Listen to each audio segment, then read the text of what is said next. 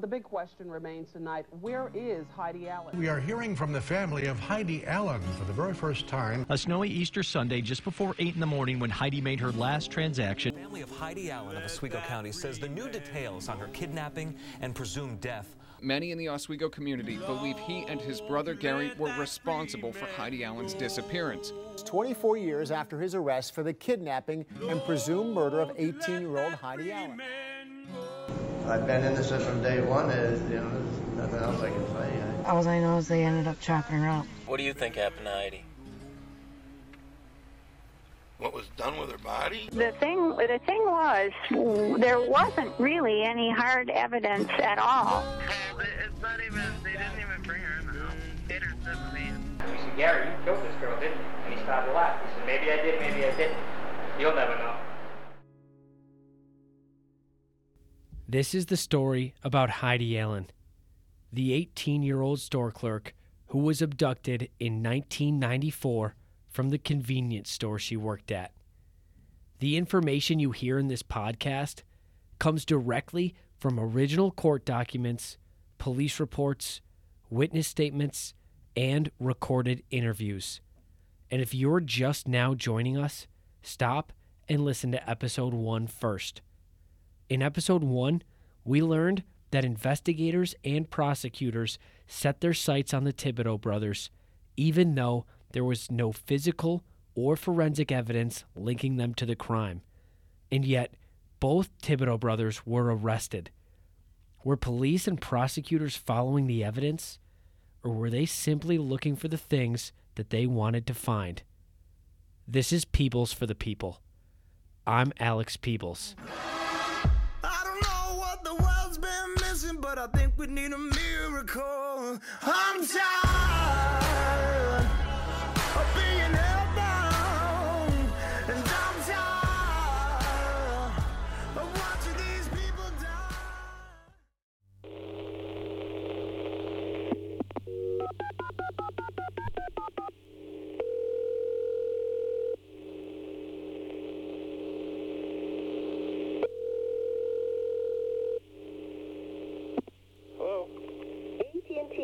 Has collect call from Sharon Rapasso, an inmate at the Massachusetts Department of Corrections at Framingham. To refuse this call, hang up. If you use three-way calling or call waiting, you will be disconnected. All call detail and conversation, excluding approved attorney calls, will be recorded. To accept this call, dial 1 now. When Gary was arrested in May of 1994 on misdemeanor drug charges, his girlfriend, Sharon Rapaza, was also arrested and extradited to Massachusetts. She was extradited to Framingham, to be exact. Her bail was set at $10,000 cash.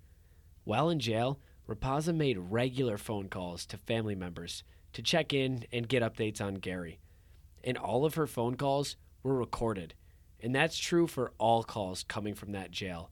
Police hope calls like this will provide recorded confessions or small bits of information that could help build a case against someone. But none of Rapaza's phone calls offered police any information regarding the disappearance of Heidi Allen. You know this this is, you know, in the movies, jail movies, how they have uh, like, you know, up, uh, jail cells upstairs, downstairs, that's what I'm in. Oh, boy. It's a fucking women's prison. There's a women in here doing life for murder. Jesus Christ. Yeah, that's what I'm saying. The guards in here are a bunch of fucking pricks, too. They treat you like you're a fucking murderer, you know? Unbelievable. So Angela's unfucking real. And they strip search you. You gotta fucking bend over this fucking, your ass, everything. Yeah. Unreal. I fucking, I'm, I've never been so humiliated in my life. Right. More than anything, Sharon sounded scared and upset. But Gary would never get the chance to hear Sharon break down in tears while on the phone. I miss Gary something terrible. I'm going fucking crazy without him. I've never been away from him so long. I can't write to him. I can't call and anything. Poor thing. Oh, Ange, I just want this shit over with. Yeah. I want to come home and miss my man. I miss JoJo. I miss everything. Well, it's hard, you know. I know how you feel. I went through that. It's just so, you know, it's just eating away at me and my heart feels like it's being ripped out because I can't even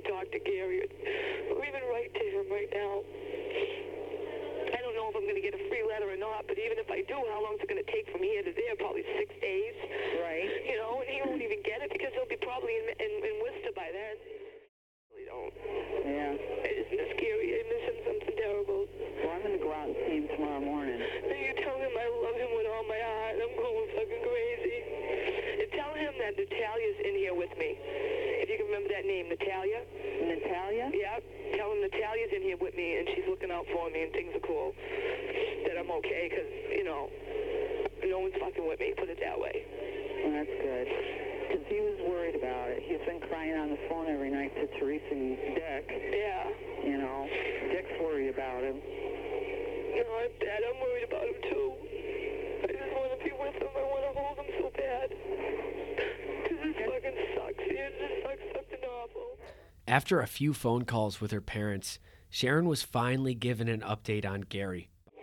Did my honey call? Uh, yeah, he called this morning. Did he? Yeah. How's he doing? He's doing okay. He's being held without bail. He, he is? Yeah. Why? Is he in, he's in Worcester? I, I believe he's in Worcester, right? He, he was in Fitchburg last time knew. Huh? He was in Fitchburg last time knew. I think that was this morning when he was in court or something. I don't know. Oh, yeah. Why is he being held without bail? I guess because of the ongoing investigation in New York. Oh, lovely. I don't know. But Is that what he told Ma? yeah. I, let, I talked with his lawyer too, Cronin. Yeah. Because Gary called mine and, and asked if we if we'd uh, pay him some money because he wanted. If what? He asked if we'd pay him pay Cronin some money because Cronin wanted money up front. Oh, yeah. So I, I called Cronin and told him we'd send him a check. What the hell is this that they're holding him without bail, Dad? Because his, br- his brother hasn't even gone to trial yet. Yeah, I know. And Gary's got nothing to do with any of that. I know. Is that what they told him, that he's being held without bail because of that? Yeah, I think so. I think that's what they thought. What they, what they said. That's because he has no deal on him. But how can New York do that? New York didn't arrest him. He's not under any arrest in New York. New York didn't do it. Massachusetts did. Huh? New York didn't do it. Massachusetts did. Why did Dick get out on bail, but Gary can't? I don't know. That don't make no sense. He's being held without bail for something, for another reason, obviously. Remember in the first episode when John O'Brien talked about extraditions? uh, to extradite him back to Massachusetts on that charge, which is absolutely unheard of. They that you never get an extradition on a misdemeanor. Well, according to former defense attorney and county judge Joe Fahey, who we're going to hear more from in a bit, being held without bail for a misdemeanor doesn't typically happen. Extremely unusual, too. In fact, if you know recently, they've done away with cash bail for misdemeanors here in New York.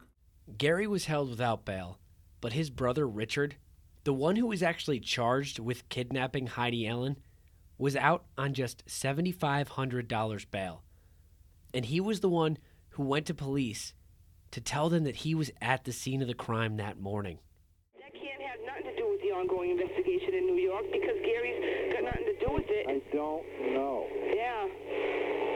Well, I don't even know how Cronin can say that when his brother's the one that was the prime suspect, arrested for it.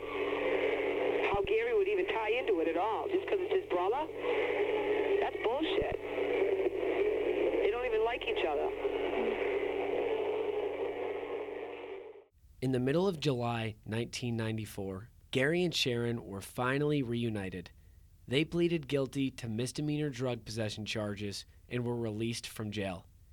The couple returned to upstate New York, leaving the extradition and drug charges in their past. But what they didn't know was that Gary's conversations with two of his jailmates were shared with police. Those conversations were used by law enforcement to charge Gary with the kidnapping of Heidi Allen. It had been less than a month since Gary and Sharon had returned home from the nightmare they thought they left behind in Massachusetts. But Gary had an alibi. Sharon Rapaza was Gary's alibi. Rapaza claimed that the morning of Heidi's disappearance, Gary was in bed with her at home and they slept in until around 10 a.m. and then they stayed home all day and the following days. But the prosecutor, Donald Dodd, had something else up his sleeve. Dodd subpoenaed Sharon Rapaza to testify in front of the grand jury, meaning she had no choice. She had to testify. And Dodd was able to get a grand jury to indict Rapaza, charging her with perjury. She was accused of lying to the grand jury, saying Gary was with her that day and the days following at their home on Kenyon Road. According to the same ex colleague of Dodd's that told us about his tactics in the first episode, this was another go to move for Dodd. Go after the witness that provided the defendant with an alibi. And according to Fahey, it doesn't take much for the grand jury to indict someone. Judge Wachtler once said you can indict a, ham sandwich, okay? So uh, they, they, they, they put Sharon in front of the grand jury as they were investigating the case. She testified she and Gary were uh, home, and uh, Donald Dodd asked the grand jury to indict her for perjury, and the grand jury acquiesced. You just heard Fahey quote former New York Court of Appeals Judge Sol Wachtler. And to put it into other words, the late U.S. Supreme Court Justice William Douglas, he wrote, quote, any experienced prosecutor will admit he can indict anybody at any time for almost anything before any grand jury, end quote. The grand jury determines if there's enough evidence to constitute probable cause that a crime has been committed and to charge someone with that crime. They don't determine innocence or guilt. At the state level, as well as the federal level, all grand jury hearings are closed to the public and run entirely by the prosecution. If you were to testify in front of the grand jury, your attorney would not even be permitted to be there. And misuse of the grand jury can and does happen. A perjury trap is a form of prosecutorial misconduct. According to a University of Pennsylvania law review called The Perjury Trap, a perjury trap occurs when a prosecutor, quote, purposefully sought to induce the witness to testify in a manner that the prosecutor knew could be contradicted by sufficient independent evidence, end quote. In this case, Rapaza was subpoenaed to testify in front of the grand jury because she was Gary's alibi witness. She had already given statements that she and Gary were in bed together the morning of Heidi's vanishing and that the two had stayed home the days following. But investigators had a statement from someone who said Gary and Sharon drove to her home in Massachusetts and arrived at 6 p.m. on Easter evening, 1994. Pamela Newton told investigators that Gary and Sharon showed up unannounced on Easter Sunday evening in 1994 and had car trouble. Specifically, they had to replace a drive shaft on Gary's 1983 Cadillac. Newton claimed that Gary and Sharon stayed a night with her and her boyfriend, John Boyven, and that the morning of April 5th, 1994, Gary and Sharon went to a place called E.T. Coat and Son Auto to purchase a new drive shaft. And Dodd had a receipt of a transaction from that auto shop, but the receipt didn't include a name of any purchaser. It was simply a receipt for a transaction for a drive shaft dated April 5th, 1994. Timestamp 10:40 a.m. So when Sharon Rapaza testified in front of the grand jury, she stuck to her story. Unknown to her was the evidence Dodd had that would contradict her story. Had Sharon known about this before her grand jury testimony, she could have invoked her Fifth Amendment right. The Fifth Amendment protects people from being compelled to give a testimony that could incriminate them. I have the grand jury transcript from Rapaza's testimony where Dodd asked dozens of questions surrounding the Thibodeau's potential involvement in the kidnapping of Heidi Allen. And while reading it, one part stuck out to me. Dodd asked, When you spoke to Gary Thibodeau the first time about being charged, what did he say? Sharon responded, I can't believe it. Dodd followed up with, What else did he say? And that's when Sharon said, They didn't do it. I know they didn't do it because. And that's when she was cut off by Dodd saying, Stop there. That portion of her testimony where she says he didn't do it, disregard that. What else did he say? Sharon answered Dodd's question, and Dodd followed up with more questions. until the grand jury would eventually indict Raposa on perjury. And the presumable goal of a perjury trap in this case? I think that was designed to basically keep her off the stand during the trial. I think that's why they did that. Okay. And is that something that like happens typically in in this sort of scenario? Will prosecution? No, I, that was that was uh, extremely unusual too. I mean, there wasn't anything about Sharon's testimony that uh, lent itself to be uh, perjurious. And Gary Thibodeau's trial was just around the corner. Gary's defense attorney was Joe Fahey. Fahey was tasked with building a defense while at the same time dealing with the media. The sheriff's office and district attorney's office used the media as their platform to tell the public that they had the guys responsible for the abduction of Heidi Allen. That's how much of the information about the Thibodeau brothers had reached the public.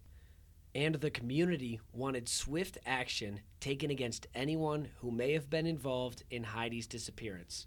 From what they understood, that was the Thibodeau brothers. Heidi Allen's father, Ken Allen, was among the people who was outraged and sought justice against the Thibodeau brothers. He could not believe that the brothers were out on bail after being charged with his daughter's abduction. And after drinking one night, Ken Allen decided to take matters into his own hands, give Richard Thibodeau what he deserved justice.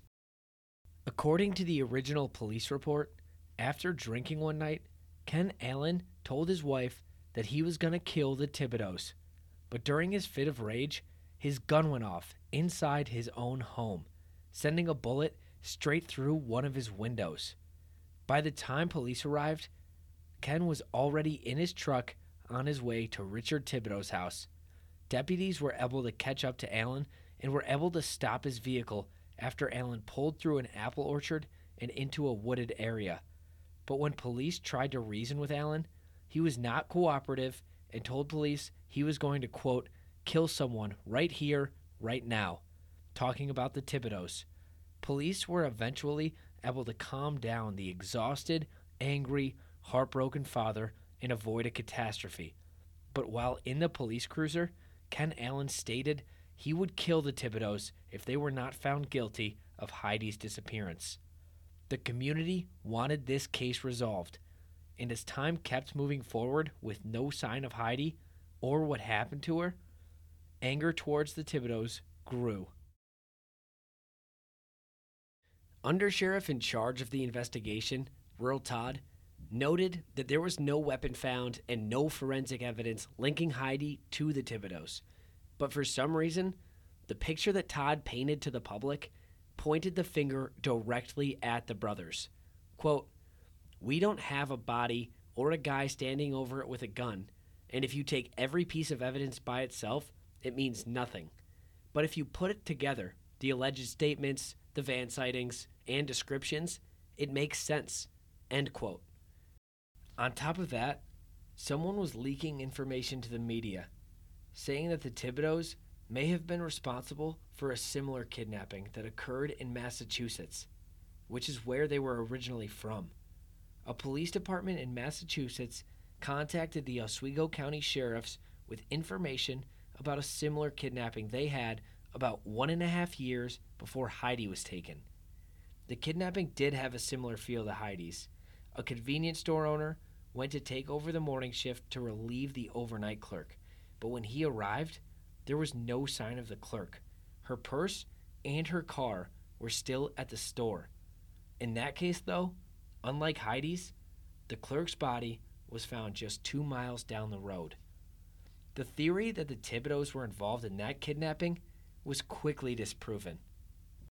All of the talk to the media about the Thibodeaus' potential involvement in this Massachusetts case prompted a gag order from the judge of Gary Thibodeau's trial. A gag order is an order given by a judge that prohibits attorneys, police, or any parties to a pending criminal prosecution from talking to the media or the public about the case. And it made sense to try and contain what was being said about this case. After all, the community was already chomping at the bit to bring whoever was involved in Heidi's disappearance to justice. And it was clear that investigators were using the media to communicate to the public that the Thibodeaus were involved. Okay, let's review where we are and how we got there. Gary Thibodeau and Richard Thibodeau have both been charged with first and second degree kidnapping. This means they've been accused of Heidi's kidnapping and presumed murder. Remember, Heidi Allen has not been found. In fact, there has never even been a trace of Heidi since the day she vanished.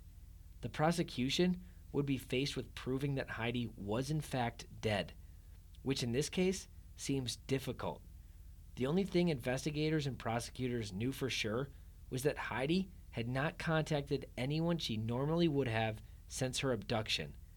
What we did know was that Heidi was abducted on April 3rd, 1994, and that the last customer to see Heidi Allen alive was Richard Thibodeau. And when investigators got on the scene, they didn't notice anything out of the ordinary. Just some money on the counter, but nothing else was out of place. None of the money on the counter or in the register was taken as evidence or searched for fingerprints, but there was a tire tread mark in the parking lot, indicating someone sped off in a hurry. That tread mark was pulled and compared to Richard Thibodeau's van, but it was not a match. Now, that doesn't, however, let the Thibodeau brothers off the hook completely. There was no way of knowing when that tread mark was made. Then, there were several witnesses that came forward after some time to tell police what they saw that morning. And with a lack of physical or forensic evidence, this case would ultimately come down to who can we believe? Who can we trust? Because after all, now we're not just talking about the life of an 18 year old convenience store clerk. We're talking about the lives of two men accused of kidnapping and presumed murder. And the closer I looked at the witness statements, the more difficult it became to figure out who might be telling the truth and who might not have actually seen what they thought they did. John Swinskowski found himself driving to the D&W convenience store on Easter morning 1994. When he got there, he purchased a pack of cigarettes and a newspaper. Swinskowski brushed arms with Richard Thibodeau that morning. Swinskowski pulled into the D&W before Richard, and on his way out of the store, the two walked right by each other and greeted one another in passing. But Swinskowski couldn't recall what Richard actually said to him. In Swinskowski's statement on April 4th, 1994, he pointed out that Richard Thibodeau was somewhere between 5'7 and 5'8. We know that Richard was in fact shorter than that, but someone standing at 5'11 would still be noticeably taller than someone standing at 5'8. On April 8th, 1994, Swinskowski was interviewed by police again, but this time there was information that he gave to police that he didn't include in his first statement, which he gave to police the day after this all happened. I'm reading this directly from Swinskowski's handwritten statement to investigator Ralph Scruton Jr. And I think it's important to mention that when police take a statement, they transcribe what you say, and that's common practice. There are obvious issues I see with this system, but I don't have time to go down that rabbit hole right now. Here's an excerpt from Swinskowski's second statement. Quote, Then I got in my car, started it up, and started to pull around the van to leave. At that point, the van also started to move, which surprised me because I didn't think the person had enough time to go in the store and back out. Nor did I hear any doors open or close on the van. Then the van pulled ahead and stopped in the area of the double entrance doors to the store. The van stayed there. End quote. That piece of information seems pretty important in a case like this. In his first statement, Swinskowski said when he started his car and began to leave that the van was also pulling out. And that makes sense because, according to his first statement, on his way out, Swinskowski took his time to leave. He put his paper in the car, he opened a pack of cigarettes, he pulled a single cigarette out, but he didn't light it. Then he started his car. Also, Richard only needed a couple packs of cigarettes, and there was no one else in the store. How long could a transaction like that take on a slow Sunday morning? And when I interviewed Richard, I asked him about that morning. Well, this guy, I, I know his name now. It's John Swankowski. I didn't know it at the time or who he was, but he held the door open for me. And I went in the store and I asked the clerk to get me two packs of basic cigarettes because that's what we smoked back then. So she gave them to me. I paid her. I walked out, got in my van, and I'm waiting for this guy to get in his car so I could leave. Well, he was hemming and hawing. He opened up his pack of cigarettes. He threw his paper in the, the car, and he had to open it up and light a cigarette before he got in his car. Then finally, he got in his car and drove off. Then there was Chris Bivens, who claimed he was driving past the D&W convenience store at around 8 a.m. the morning that Heidi vanished. He said that he saw two men who he thought were arguing with Heidi. One of the men had Heidi in a bear hug, walking her toward a two toned van. In the last episode, we talked a little bit about Chris Bivens and how he got involved in this case. We know that according to Bivens, who was allegedly the only person to have actually witnessed Heidi being taken from the convenience store, that the men who took Heidi were taller than her. We also know that Gary and Richard Thibodeau were short. Richard stood somewhere around five foot five, and Gary was no taller than five foot eight. And now, according to Heidi's medical records, she was five foot eleven. I was digging through old flyers that were made to help find Heidi when she vanished, and I noticed something interesting. All of the flyers had a listed height and weight for Heidi. Most of them said she was five foot eleven, but I found a few of them that said she was just five foot nine. I have no way of knowing who made these flyers, but I found it peculiar that flyers being made to help locate a missing girl would be inaccurate and inconsistent. I especially thought it was peculiar because of the inconsistencies in Bivens' statements. In June of 1994, Nancy Fabian came forward and claimed she said that she saw a van that matched the description of the van that Bivens claimed he saw. She said she noticed the van driving behind her, swerving from lane to lane. She also said when she looked behind her, she noticed that the driver was struggling with something or someone in the back of the van. Fabian's first statement wasn't given until June 7th, 1994. That's two months after Heidi's disappearance. And when investigators showed her a lineup of pictures, she couldn't ID anyone as the driver. But when police had her come down to the station on June 9th, she was shown one van and one van only. And I bet you can guess whose van that was. That's right, it was Richard Thibodeau's van. As soon as she saw the van, she said, quote, I am 100% sure it is the same van, end quote. We'll never know if Fabian would have picked out Richard Thibodeau's van from a lineup of multiple vans with 100% certainty, but what we do know is that in her original statement, she could not even describe the van with certainty. Quote, the van was older and maybe light blue, and it had a darker color on it, possibly dark blue or black, and it maybe had a stripe, end quote. The day after Fabian was shown Richard Thibodeau's van, Deputy Will Cromie filed a report about showing Fabian the van. Quote, I turned on the garage lights and opened the bay door of the garage so Mrs. Fabian could see the van. The interior lights of the garage are sodium lights and take a while to brighten. As the lighting was dim and increasing, the van driven by Thibodeau appeared to have a blue tint to it. Mrs. Fabian looked at that time and said the color looks like what she saw that morning. I also checked the van's paint job. The van used to be blue.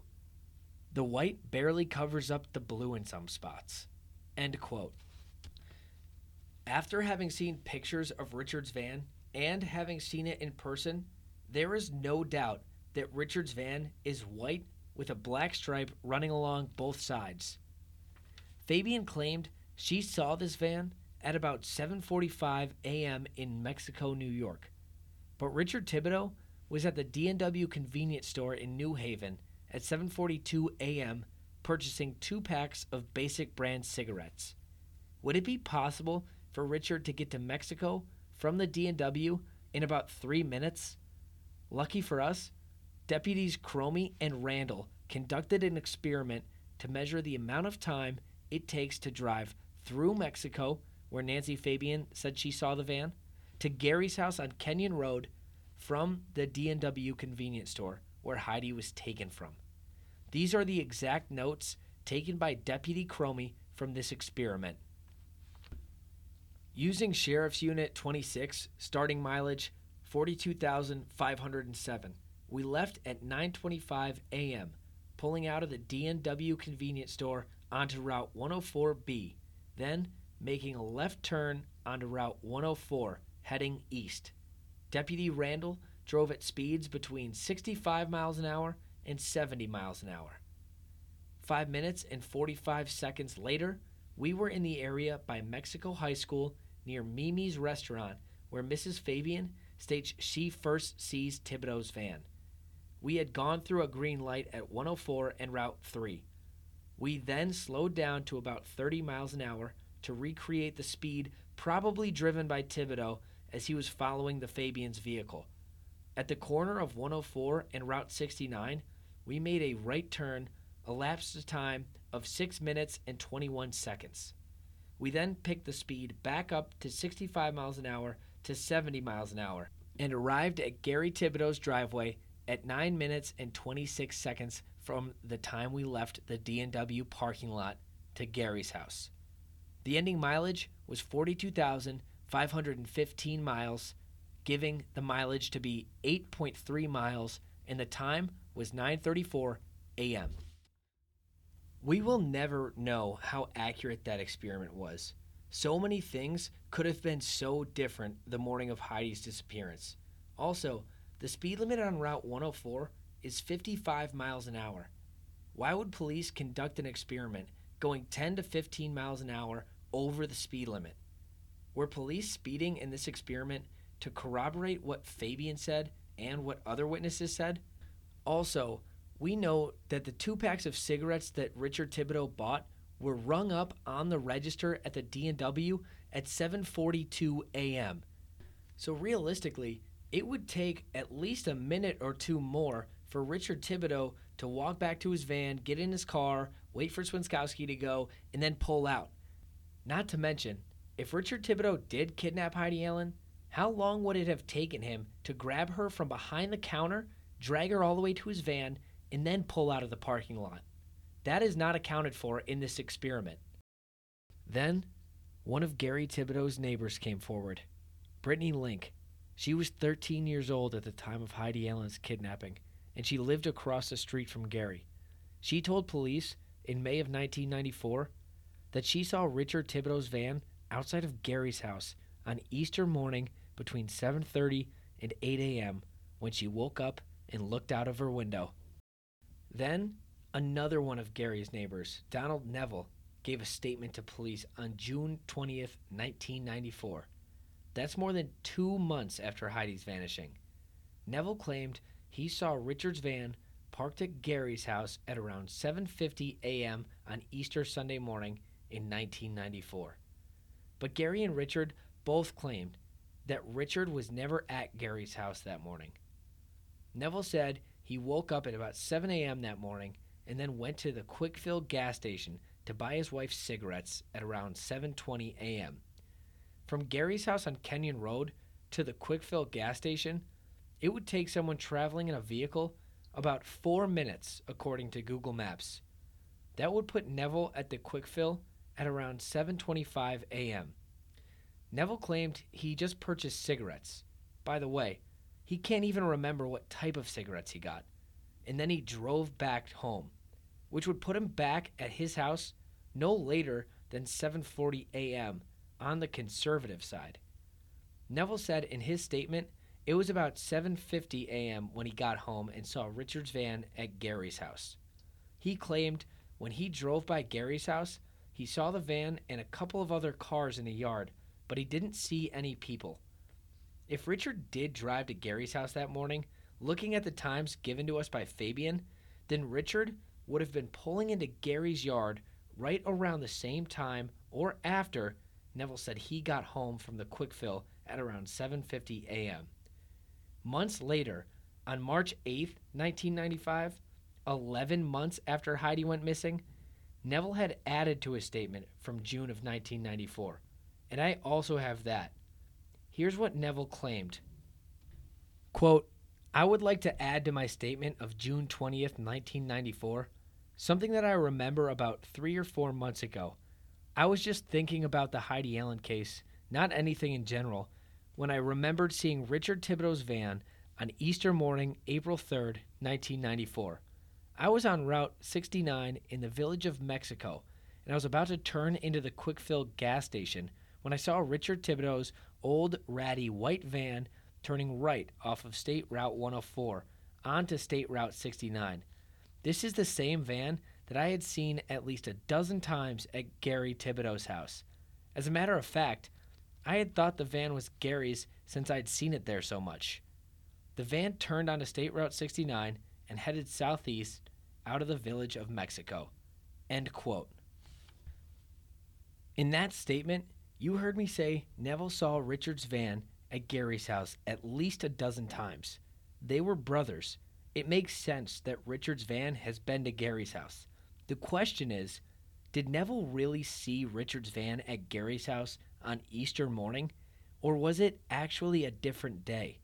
Months had gone by before he originally gave his statement to police, and it was nearly a year before Neville had added to his statement. There seems to be a theme with Gary's neighbors coming forward claiming that they saw Richard's van outside of Gary's house on Easter morning in 1994. Gary's neighbors, William and Susan Cowan, came forward claiming they saw Gary standing outside of a van parked along the road outside of his house. This is according to a statement given by Susan Cowan to investigator Robert Wheeler on November 15, 1994. For those of you keeping track, that is seven months after this all happened. This wasn't the first time police took a statement from the Cowans. Investigator Wheeler took a statement from William Cowan on June 20th, 1994. Nowhere in his statement did Cowan ever mention seeing Richard Thibodeau's van outside Gary's house on Easter morning.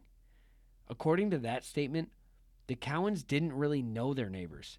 They only knew that they seemed to fight a lot, referring to Gary and Sharon. And during the last weekend of April, Gary was burning something in their outdoor furnace that smelled terrible.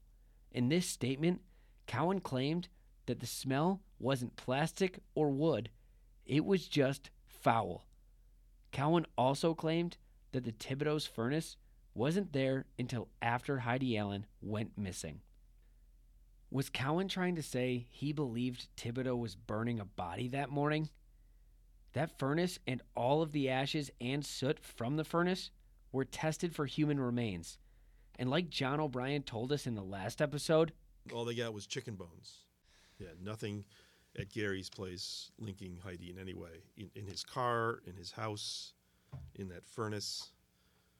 And of course, we have the two jailhouse informants, James McDonald and Robert Baldessaro, who claimed Gary Thibodeau made admissions to them while he was in the Worcester House of Corrections. We talked to another uh, prosecutor in the office who said, I would not, I didn't ever want to take a case that Dodd started out because it would always have a jailhouse informant and it was always bullshit. With that, prosecutor Donald Dodd felt there was enough evidence to go to trial against the Thibodeaus. Gary's trial would be first. He was defended by Joe Fahey. His brother Richard, defended by Bill Walsh. But before the trial, there was a pretrial motion hearing on December 8, 1994, where defense attorneys for the Thibodeaus asked the prosecution for any documents they might not have had already. And according to the trial documents, Donald Dodd danced around questions brought up by the defense attorneys. And at one point, defense attorney Bill Walsh mentioned he felt like he was at the Bolshoi Ballet. And just one day prior to the pretrial motion, attorney Joe Fahey saw a Post Standard newspaper article written by Janet Gramza. It had mentioned Heidi Allen may have been a confidential informant for the Oswego County Sheriff's anti crime department. There was a report where Sergeant Roy Lordy said on the day that Heidi was kidnapped, he informed Undersheriff Todd that there should be a confidential informant file on Heidi in the sheriff's locked drug files. But when Gramza asked Todd about the informant file, he simply denied the idea that Heidi ever actually worked for the sheriff's office. Todd said Lordy was just confused. Todd admitted that Heidi had spoken to deputies about an unrelated drug case about two years before she disappeared, but none of the information Heidi gave in that case was ever used. During the pretrial motion, Dodd said the article in the paper was the first time he had heard about Heidi working as an informant. The judge said he would read the article and told Dodd to look into it.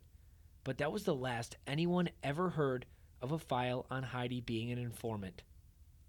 The walls were closing in on Gary and Richard Thibodeau.